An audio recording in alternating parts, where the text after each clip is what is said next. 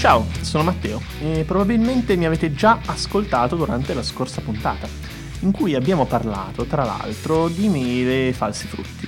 Sono un naturalista, laureato in scienze della natura. Oggi, come nelle altre puntate, non sono qui da solo, ma con Andrea. Ciao a tutti, mi presento, sono Andrea, ho 20 anni, sono al primo anno di ingegneria e una delle mie più grandi passioni è il tennis.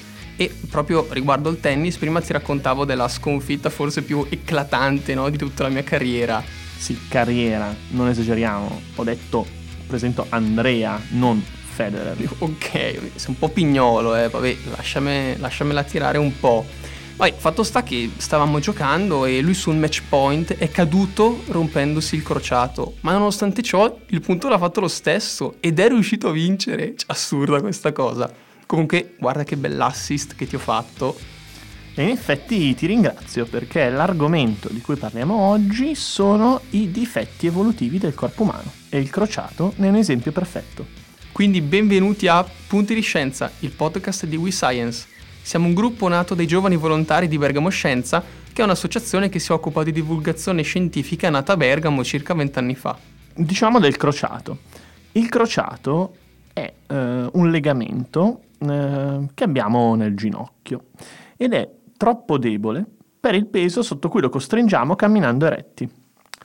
Questo legamento si è evoluto quando i nostri antenati camminavano su quattro zampe. Quando ci siamo alzati in piedi, abbiamo iniziato a camminare eretti, che nella nostra storia evolutiva, praticamente l'altro ieri, il legamento non ha proprio avuto il tempo per evolvere una struttura più robusta ed è rimasto troppo debole per sopportare il nostro peso.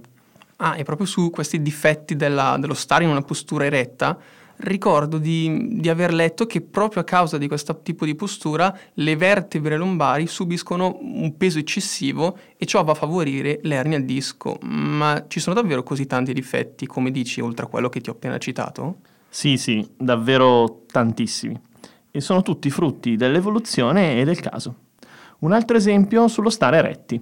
Abbiamo decisamente troppe ossa nei piedi. Andate a guardare una zampa di uno struzzo, il cui gruppo, i dinosauri, cammina eretto da milioni e milioni di anni prima dell'uomo. Sul suo piede potete vedere pochissime ossa efficienti evolute apposta per camminare. I nostri piedi invece mantengono ancora tutte le ossa che avevano i piedi prensi dei nostri antenati adattati a muoversi invece tra gli alberi. E ti faccio anche un altro esempio e qualche domanda. Occhio, Andrea, che sono difficili. Vai, sono pronto. Che cosa mangia la mucca? Direi l'erba. E l'uomo? È onnivoro, di, di tutto. Perfetto, perfetto. Ma perché l'uomo non può mangiare solo l'erba? Questa è più complessa. Penso proprio perché nell'erba effettivamente non ci sono tutte le, tutte le sostanze che gli servono per sopravvivere. Esattamente, esattamente. Cavolo, le hai sapute tutte, magari la prossima volta ne farò ancora più difficili. Infatti, è proprio come dici tu, quindi noi abbiamo necessità di mangiare di tutto perché non riusciamo a produrre tutte le sostanze. La mucca, invece, riesce a sintetizzare tutte le sostanze di cui ha bisogno dall'erba. Noi invece appunto ci tocca questa, questo mantenere una dieta cosiddetta equilibrata mh, mm, e dimmi tu se non è un difetto. La mucca mangia solo varie specie di vegetali, erbacei, mentre noi, a differenza della mucca, infatti, eh, non possiamo più sintetizzare numerosissime sostanze, tra cui le famose vitamine essenziali. Un esempio è la vitamina C, di cui abbiamo già parlato nella scorsa puntata. Ma un esempio ancora più assurdo è la vitamina B12, la cobalamina. Questa vitamina in realtà non può essere sintetizzata da nessun animale. Ma la cosa, la sintesi, riesce soltanto ad alcuni batteri. Nella mucca questi batteri vivono nel suo tratto digerente e gli danno tutta la B12 di cui ha bisogno. Ma noi possiamo assumerla solo mangiando prodotti di origine animale. E ti chiedo, dov'è secondo te la cosa assurda in questo? Questa forse la so, che la produce già il nostro corpo? Non proprio, ma ah. il senso è proprio quello. Infatti, anche noi abbiamo quegli stessi batteri nella quantità giusta a darci tutta la vitamina B12 di cui avremmo bisogno. ma tutti questi batteri li abbiamo nella zona sbagliata. Come nella zona sbagliata? Eh, eh sì, noi infatti siamo in grado di assorbirla nel tratto intermedio dell'intestino, ma i batteri dove si trovano? Soltanto nell'ultimo tratto.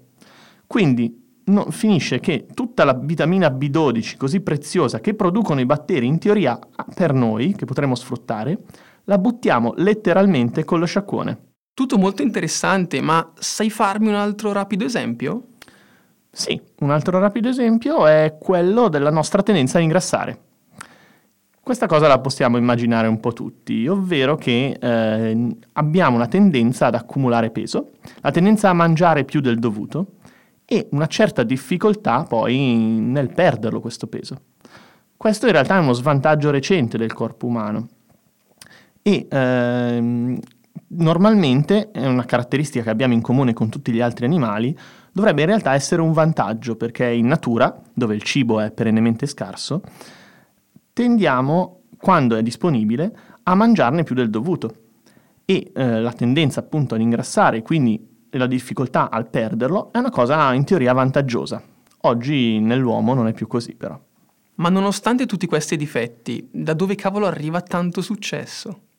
Il motivo del successo della specie umana si può riassumere col detto inglese Jack of all trades, masters of none, che si può tradurre come eh, esperto nel fare tutto, maestro nel fare niente.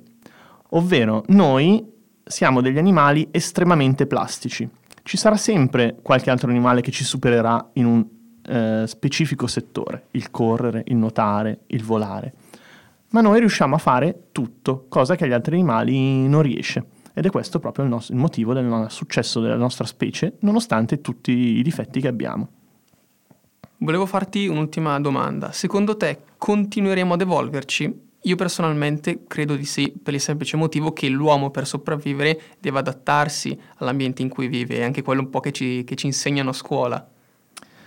Eh, in realtà mm, non è questo il motivo per cui continueremo ad evolverci. Infatti, da quando l'uomo ha inventato la tecnologia, ehm, e possiamo semplificare nel dire da quando l'uomo è diventato stanziale, da quando ha inventato l'agricoltura e l'allevamento, l'ambiente ha smesso quasi del tutto di influire sulla nostra evoluzione, perché siamo stati in grado di modificarlo e di renderlo più consono alle nostre, alle nostre caratteristiche fisiche. Oggi eh, in realtà l'aspetto che più influisce sul futuro della specie umana sono i differenti tassi di natalità delle popolazioni o di particolari gruppi e ceti sociali. Un esempio, i sudcoreani hanno un tasso di natalità molto molto basso e si stima che se il tasso di natalità non aumenterà nei prossimi anni, entro il 2300 saranno estinti, ovvero la specie umana non avrà più i loro geni e per questo sarà già diventata qualcosa di diverso, sarà una sorta di evoluzione. Bene, la puntata finisce qui, vi ricordiamo che potete seguirci su tutti i nostri canali social, vi salutiamo, alla prossima! Ciao, ciao a tutti!